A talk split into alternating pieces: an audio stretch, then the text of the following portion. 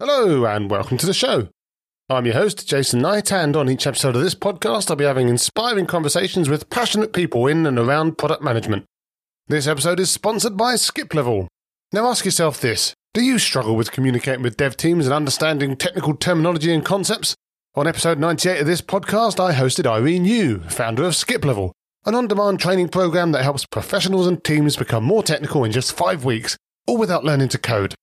You can learn the knowledge and skills you need to better communicate with devs and become more confident in your day to day role with the Skiplevel program. You can go to skiplevel.co to find out more and use code OKIP75 to get $75 off the program in the next 30 days. That's skiplevel.co, code OKIP75. Check the show notes for more details. On tonight's episode, we talk about developer relations, or DevRel to its friends, and try to find out what all these people on Twitter with their avocado emojis are doing in their day to day jobs. We talk about what DevRel is, the types of companies that need DevRel teams, and some of the key challenges of the job. We also, most importantly, talk about how DevRel and product management intersect, how our teams can work together effectively, and whether we even need DevRel when all these product managers seem to have technical chops anyway. For all this and much more, please join us on One Night in Product.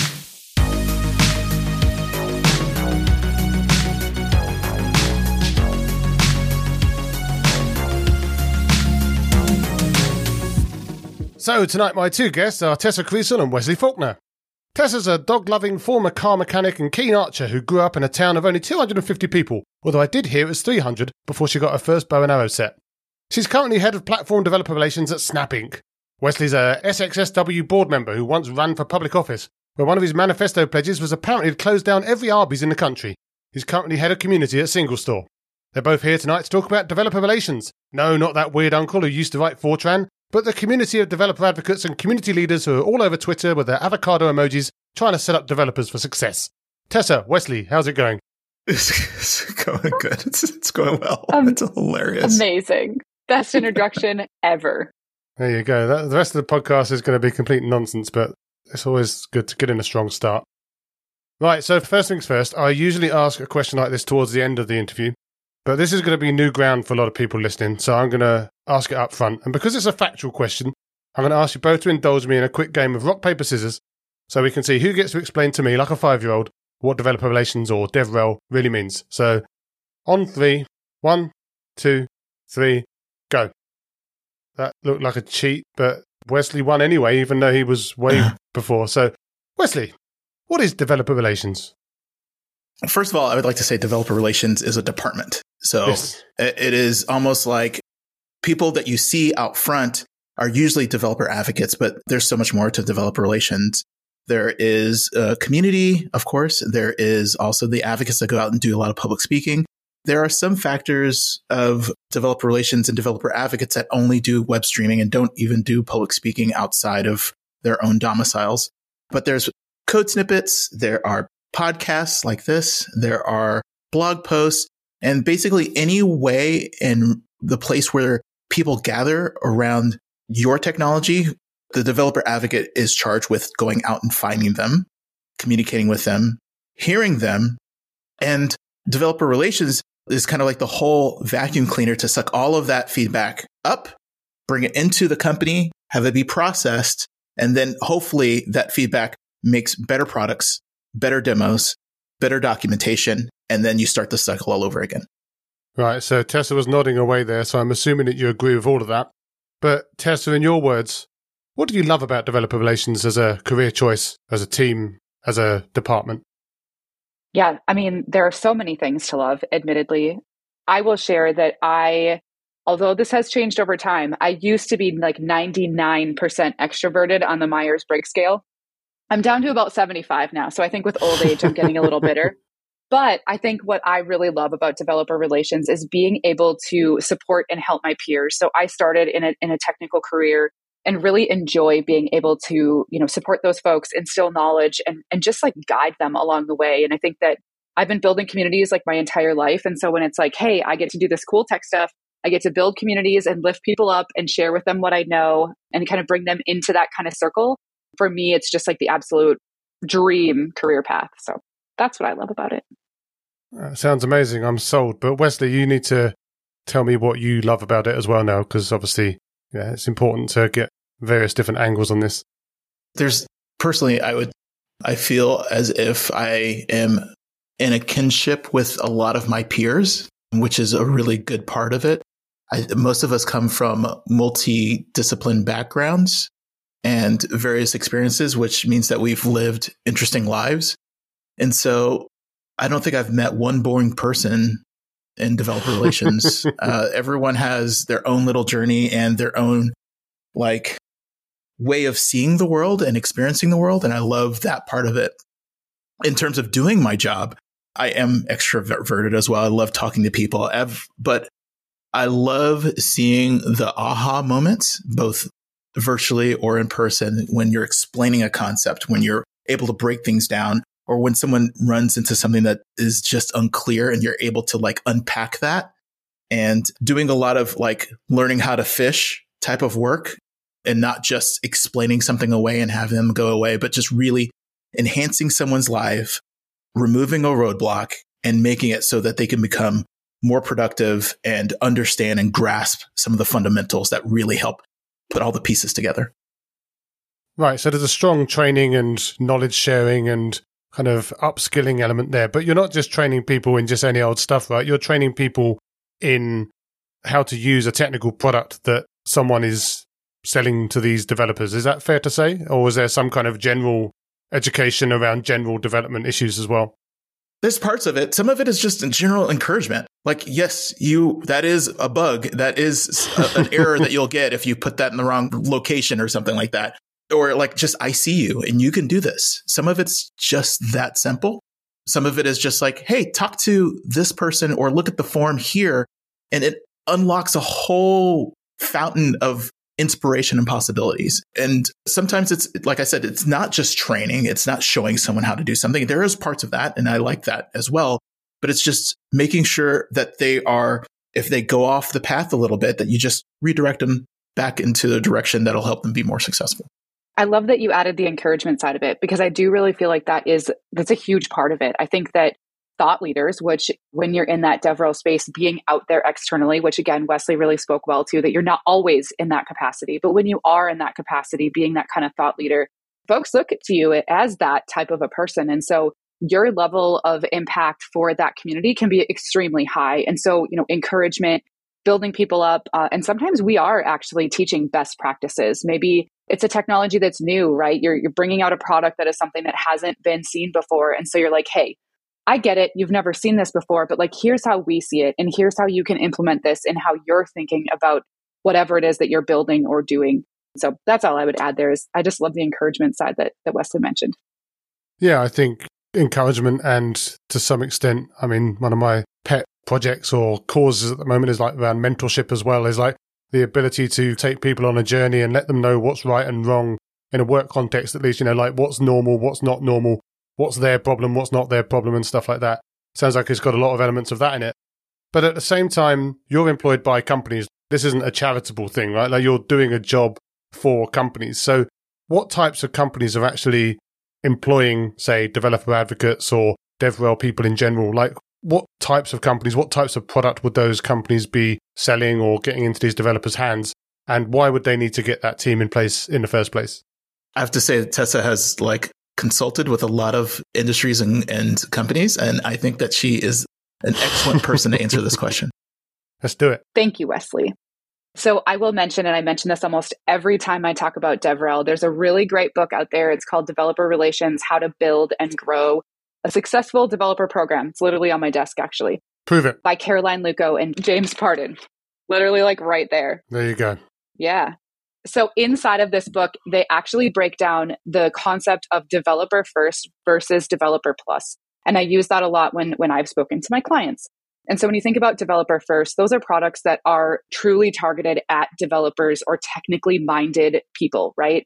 And so when you think about DevRel, that's usually when DevRel can come in a little bit earlier in that business inception and is almost feels like a necessary department very early on, right?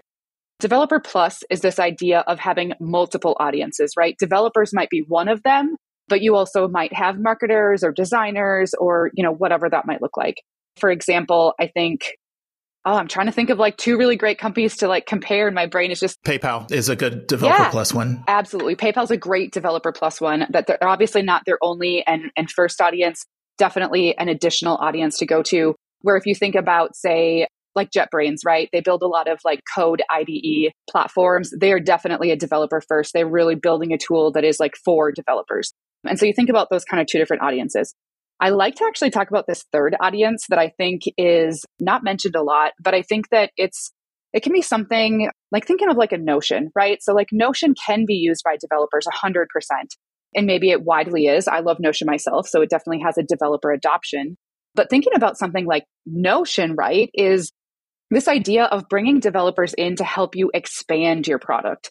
And so a lot of, you know, Airtable, I think, can fall into that bucket too of like, how do you bring in devs so that they can start to build add-ons, they can build integrations, and they can really expand what your product offering is from that technical side. And so they can be considered developer plus, right? They are maybe a part of a vast audience that you could target to. But I think in that capacity, I really look at it as like, how do you bring devs in to like truly drive scale and impact for your business to really be able to drive all those additional innovations? It's nice when you can just snap that stuff together, right? Yeah, 100%. There you go. So I'm now thinking of an example. So, for example, in my current company, we've got like a web product that we can put in the hands of people that work in banks. We've also got an API product that developers in those banks can integrate with to drive automation with their systems as well.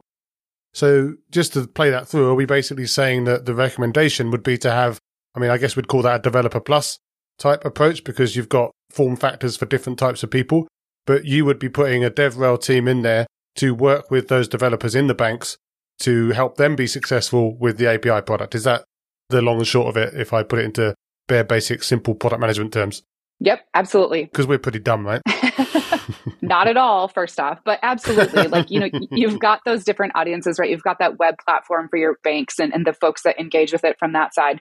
But it's definitely incredibly important to leverage that API successfully to really truly find the value in that product. So I would definitely consider that a developer plus platform. And one of the things that strikes me there as well is the kind of potential crossover with things like technical pre-sales as well, which is something that you see with people that are trying to get APIs, for example, into again, say banks or other kinds of institutions that you know, need to be kind of taken through and solution designed with and all of that stuff. Like, is that something that falls under your remit as well, or is that a very different thing, or is there kind of a crossover, or even maybe some clashes between those two types of teams?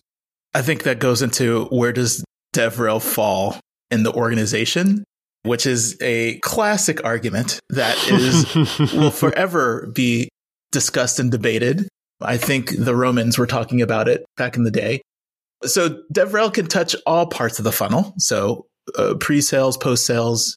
The org itself needs to be optimized to make sure that that is handled efficiently and that is basically doled out in a way that won't cause burnout. Because if you are a person that has to do everything and do everything equally well, your scope is going to be really huge. Your workload will always be piling up. And that's where burnout happens. And so there could be some segmentation between some people handling some people that who are early in the process or haven't heard about you and you're more awareness or they've made the conversion and you want to do like a workshop or a webinar just for them. There are ways to tackle this, but the answer is yes.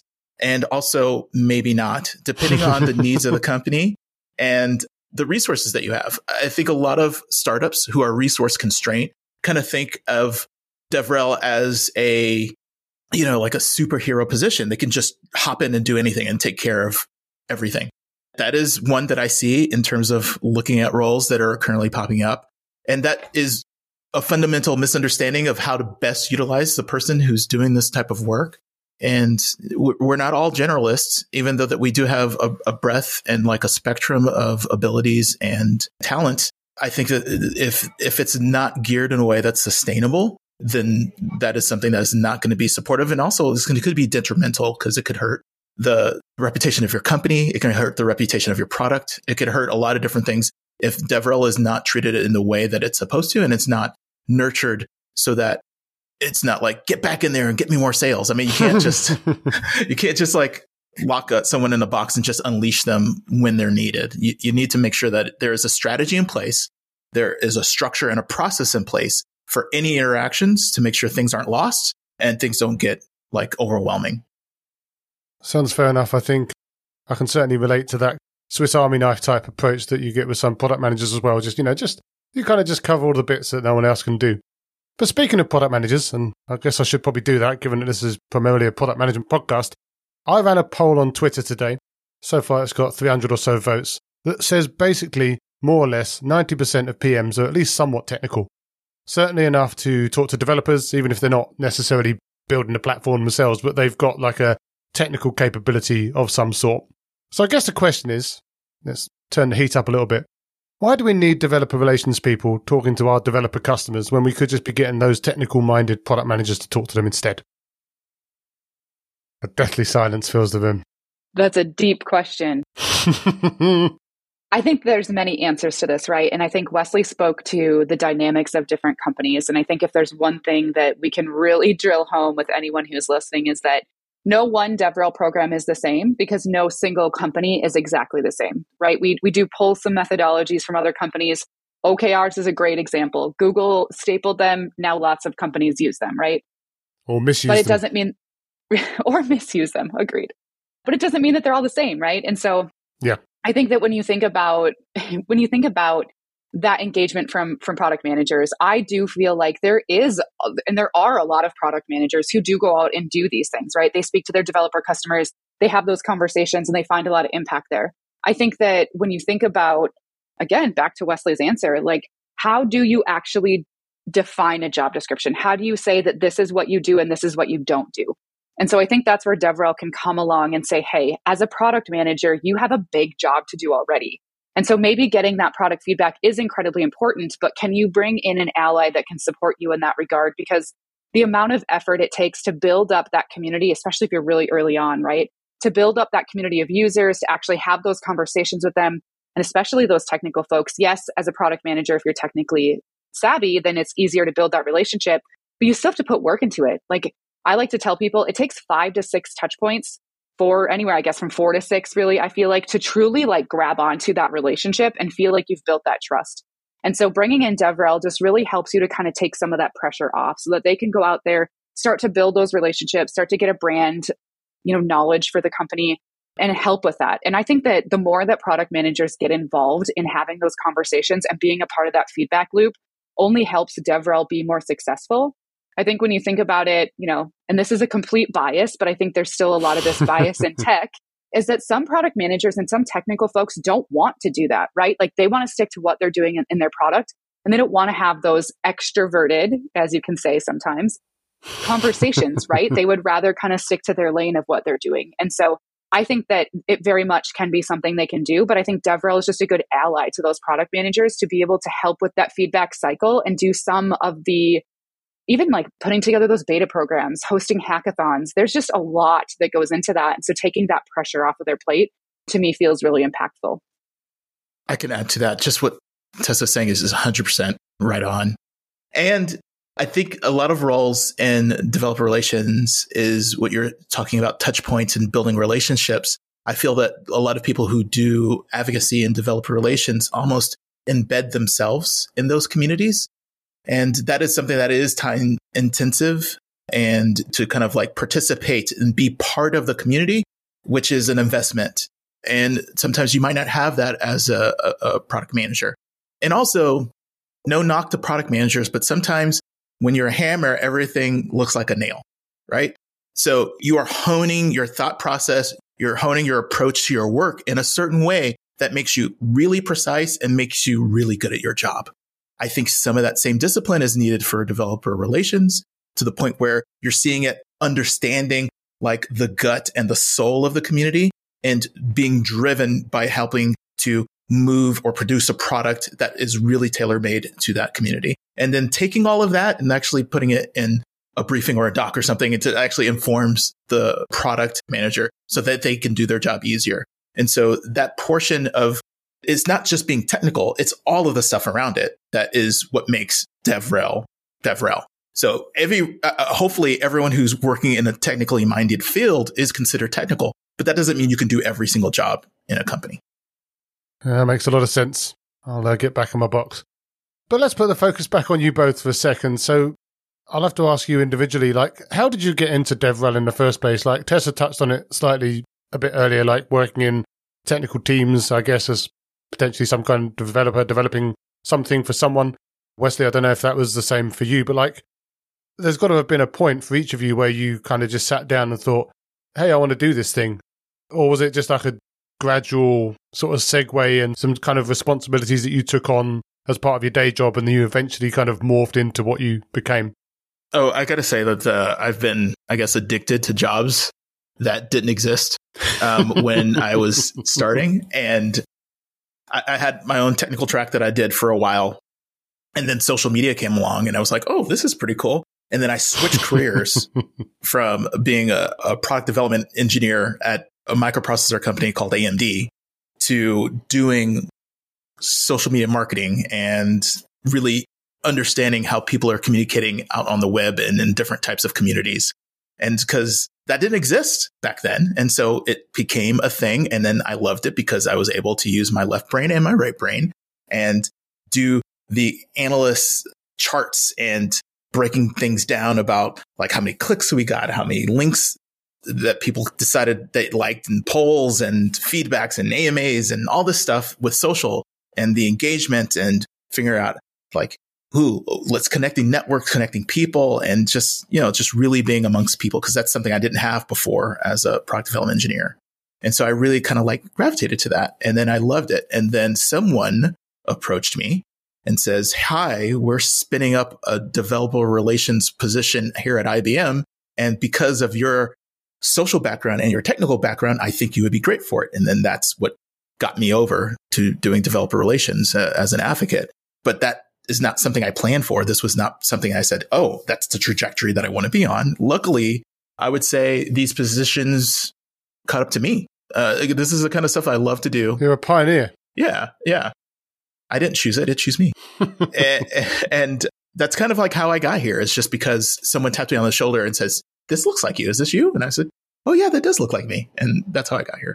There you go. I love that. My story is actually very similar. So really quick story first. Um, when I taught myself how to code, so I have no official computer science degree. I actually have no degree, which I, I say proudly. Uh, me neither. Me too. As a college dropout. is that my the first time that I wanted to build something cool was a Guitar Hero community actually, and at the time I didn't realize I was building a community. I wanted to bring Guitar Hero players together so that we could have tournaments and play with one another in kind of a, an organized way. And of course, you can play with your friends, but it wasn't like hey, there's 2,000 of us that are all joining forces to play against each other. And so I taught myself how to code to kind of build up this Guitar Hero community and, and tournament site, essentially. And that's how I got into my tech career. So years later, I'm in my tech career. And because I taught myself how to code, I was very passionate about teaching other people how to code. Like, hey, I picked this up. Like, you can do it too. Again, where Wesley mentioned earlier, like really encouragement, right? Encouraging folks to be able to do something that I felt I can do, like you can do it. And so I ended up getting involved with an organization called Girl Develop It. And I started teaching kind of the gamut of front end development. So did, you know, HTML 101 all the way into like early JavaScript. And so I taught over 300 women to code, loved it, absolutely loved it. Really was passionate about public speaking, educating in kind of all those capacities. And that led me into a role similar to Wesley that I ended up applying for called an agency and community engineer. No clue what that meant, right? When I got into the role, but I, I was looking at the bullet points and I'm like, ooh, training and teaching and public speaking and helping people. Yes, like that sounds amazing. Got into that role very, you know, once I learned about developer relations, realized that I was like, oh, hey, I'm a developer advocate. There's an industry term for what I'm doing. And so I actually just fell into it as well based on finding a very technical job that did all the things that a developer advocate does in a traditional role today. Well, let's talk about that day in the life then of a DevRel, yeah, developer advocate or anyone else in the wider DevRel team. So, top level, we don't want to go into every single 15 minute window that you work, but how are you roughly spending an average day in DevRel doing what you do for your companies? My role is I'm head of community at SingleStore. And the, the way that I work may be different from other people, but I usually try to go through the headlines, understand what's going on in the world so I can put what I do in context. So if there is something about an explosion or like a company imploding, there's things that help put things in context in terms of the community because context is king and really understanding why something might be all of a sudden more important than the other is is how kind of how, how I re- reset myself for the day. Then I, I, I go to Slack, go to email, I check to see what if there's any urgent things, and then I check on the community. We have a lovely community manager named Maria. She's done does amazing work and she's there day to day. And so I see if there's like issues that need to be handled, escalated. Then I look at my meetings for the day, which are full of meetings and making sure people are looped in. And then because of my role, I'm m- mainly strategic. And so understanding budget, understanding roadmap, understanding all those things that are changing constantly. And so I'll reset myself, do any adjustments to strategy or tactics, depending on that information. And that's a lot of it, just making some documentation so that where processes don't exist, I have to create them. Where roadblocks exist, I need to remove them. So that's generally speaking what I do walking through my day. Yeah, Wesley spoke to, you know, definitely a lot of parts of it, right? The the generalized, you know, work like monitoring community, things like that, like all incredibly important things. In my current role, I'm 5 weeks in, so I'm like fire hose of information, right? Trying to learn all the things. But I'm also kind of diving into that strategy. And I think, you know, Wesley spoke to that too, but strategy is incredibly important with DevRel, especially prioritization of work, because we spoke to this already there's so much that can be done. And I think DevRel is also somewhat misunderstood. And like, where is that actual narrow path? Just like we talked about with product managers, where do you kind of cut those lines of like, do you go out and talk to your community or do you let DevRel do that? And so really starting to prioritize what does that look like? And so I think really what is falling into my bucket, at least right now, is thinking about the feedback loop. Like, how does that loop happen within product, within engineering, within that outward developer ecosystem, and doing that cohesively within all of those stakeholders? There is just so much stakeholder collaboration. And I think that speaks to like that heavy meeting world. And then, you know, looking at that community, like Wesley spoke to that really well. Today, we, the, the role that I'm at, we don't actually have a community launched yet. So we're like in the strategy and inception phase, which is exciting, but a lot of work.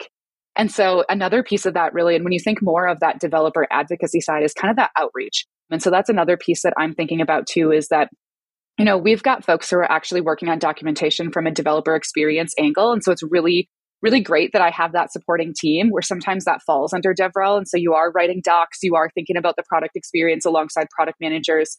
You are, you know, really diving into some of that overall developer experience. So I'm just partnering with those folks, right? And so allowing me to be able to focus on more of that advocacy. So on the advocacy side, it's more about that enablement content and kind of getting yourself out there, spending time in those communities that Wesley mentioned earlier, really being those key investors in there and a lot of event strategy, right? And I know that events is is something that folks are like, oh, DevRel is going to a bunch of conferences.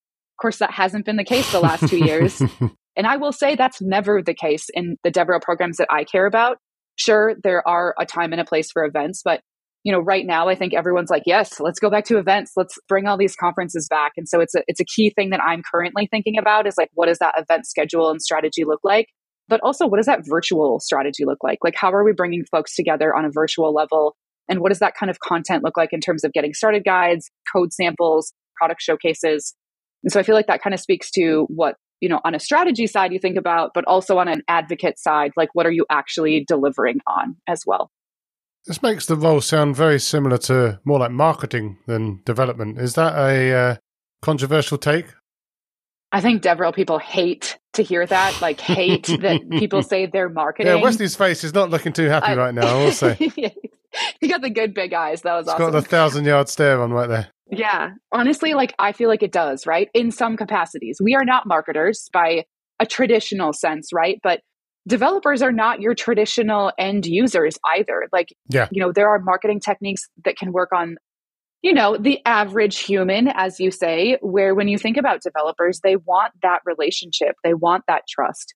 So I think where, again, where DevRel can kind of really just fall across so many different areas is that we are a little bit of marketing. We're also a little bit of product management, at least working really closely with those product managers. We are a little bit of engineering. We're also a little bit of customer success. Sometimes we're a little bit of recruiting, right? We're already out there. And so yeah. HR recruiting can come to us and say, Hey, can you put out these roles at, at this event? And I think that you know, you're really kind of sometimes a lot of company functions for a very specific audience. And so, yeah, there's there's definitely a little bit of marketing in it. I think from that perspective, it's almost like when someone says a CEO gives an all hands speech and it's like, we're all in sales, you know, like we all are like invested in the success of the company. But yes, I think part of the, the difference or the, the things that, that cause people in the space to have pause about that. By the way, I'm in marketing is that, so I can say this is, is sometimes it's the cadence and the measurement that's part of it. So, okay, it's end of quarter. Did we make our numbers part of it? Kind of marketing or it's, Hey, how many leads did we bring in? That's part of marketing. But sometimes the actions and the things that we do to participate and doing the practice of DevRel doesn't fall neatly in those buckets and in that department where those are the places where friction can happen. And if the person who's at the top of these orgs, like marketing, and have developer relations reporting to them, if they don't understand what DevRel is, if they don't embody the way that it's practiced and the optimal way to roll it out or to see it happening in the world or from their company, that's when you also can understand where friction might happen internally, where there's a power struggle between best practices and then expected results. Yeah, makes a lot of sense. But we talked just now about working with product managers and again, trying to swing it back onto the product management focus. What are some ways that product managers can really help DevRel teams or obviously get helped back in return? Like, what are some of the ways that they can work really effectively with DevRel teams to help make successful products and have happy customers? I mean, I think there are many ways, right? I think that, you know, we spoke to earlier, like how to kind of, not how to necessarily, but product managers, right? And when they're technically minded or, or, you know, previous engineers themselves or whatever role they're kind of fitting into, like how can they decide whether or not they dive out into that community? And so I think that, you know, thinking about what kind of information you would like if you are working with an ally that's going to go out and actually talk to your customers. And so a lot of things that I like to think about when it comes to this relationship is like that feedback loop, right? So coming back to huge thing that I advocate for is that feedback loop. And so working with product managers, it's really great when I've got a product manager who's like, yep, I'm all on board. Like, how do we facilitate this feedback loop? How do we take these ideas and, and actually respond to them? Like, often I've built feedback programs where the product manager, you know, there's kind of a, a filter, right, of all the ideas that come in. And when product managers can grab those ideas and say, hey, you know what, that's in the roadmap, that's going to happen in 60 days, then I can say, great, I'm going to go tell the community that, I'll check in with them, I'll maintain that relationship, but you just keep me in the loop so we know what's going on. I think another piece of it too is the product roadmap, like being really clear about what that roadmap looks like for at least, especially for the developer audience. And how can I get that in the hands of the right people? Does that mean that we build product ambassadors together that can help kind of shape and guide that product roadmap? Or is it something that's very kind of clear cut, but like, I'll give me the space to be able to kind of share that?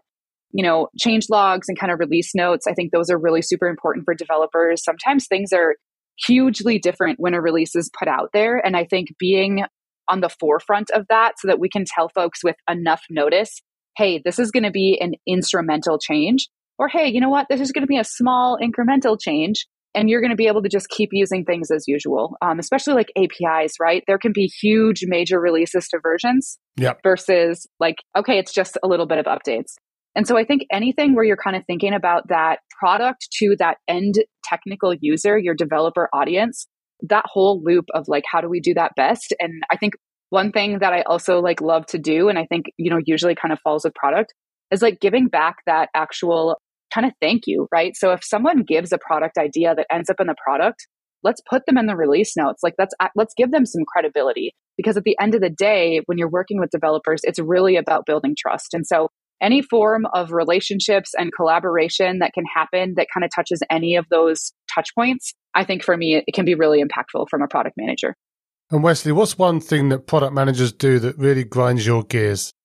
I, I got to say that I love most product managers. Um, you know the audience. That's all, that's all I can say. That, I mean, seriously though, they they think about everything, or they try to, and then they do some testing, and then they stay on top of things to make sure it gets done. And then I, have I have nothing but love from product managers. Um, I'll take the gun away in a second. Don't worry. Yeah, I don't know if there's anything that I dislike.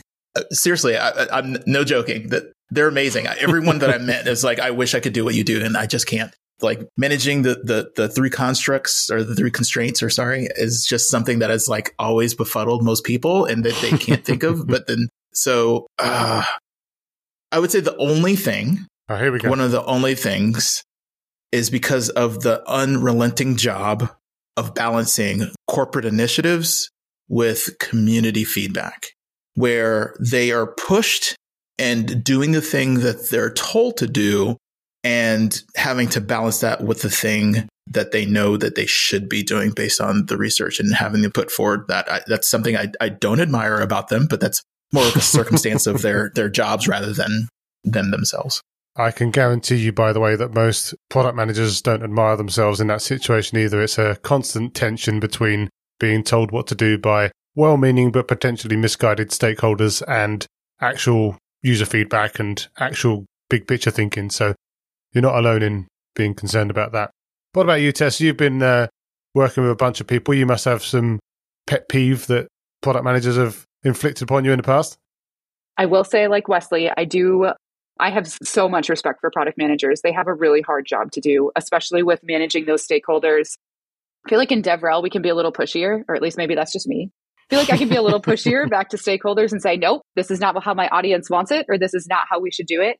But I think the one kind of pain point that I've had with product managers, and this has only happened on, on very rare occasions, is where they haven't had either A, a good understanding of DevRel and they haven't dove into trying to understand it, or kind of B, they just have point blank decided that like I am their enemy and they don't want to work with me.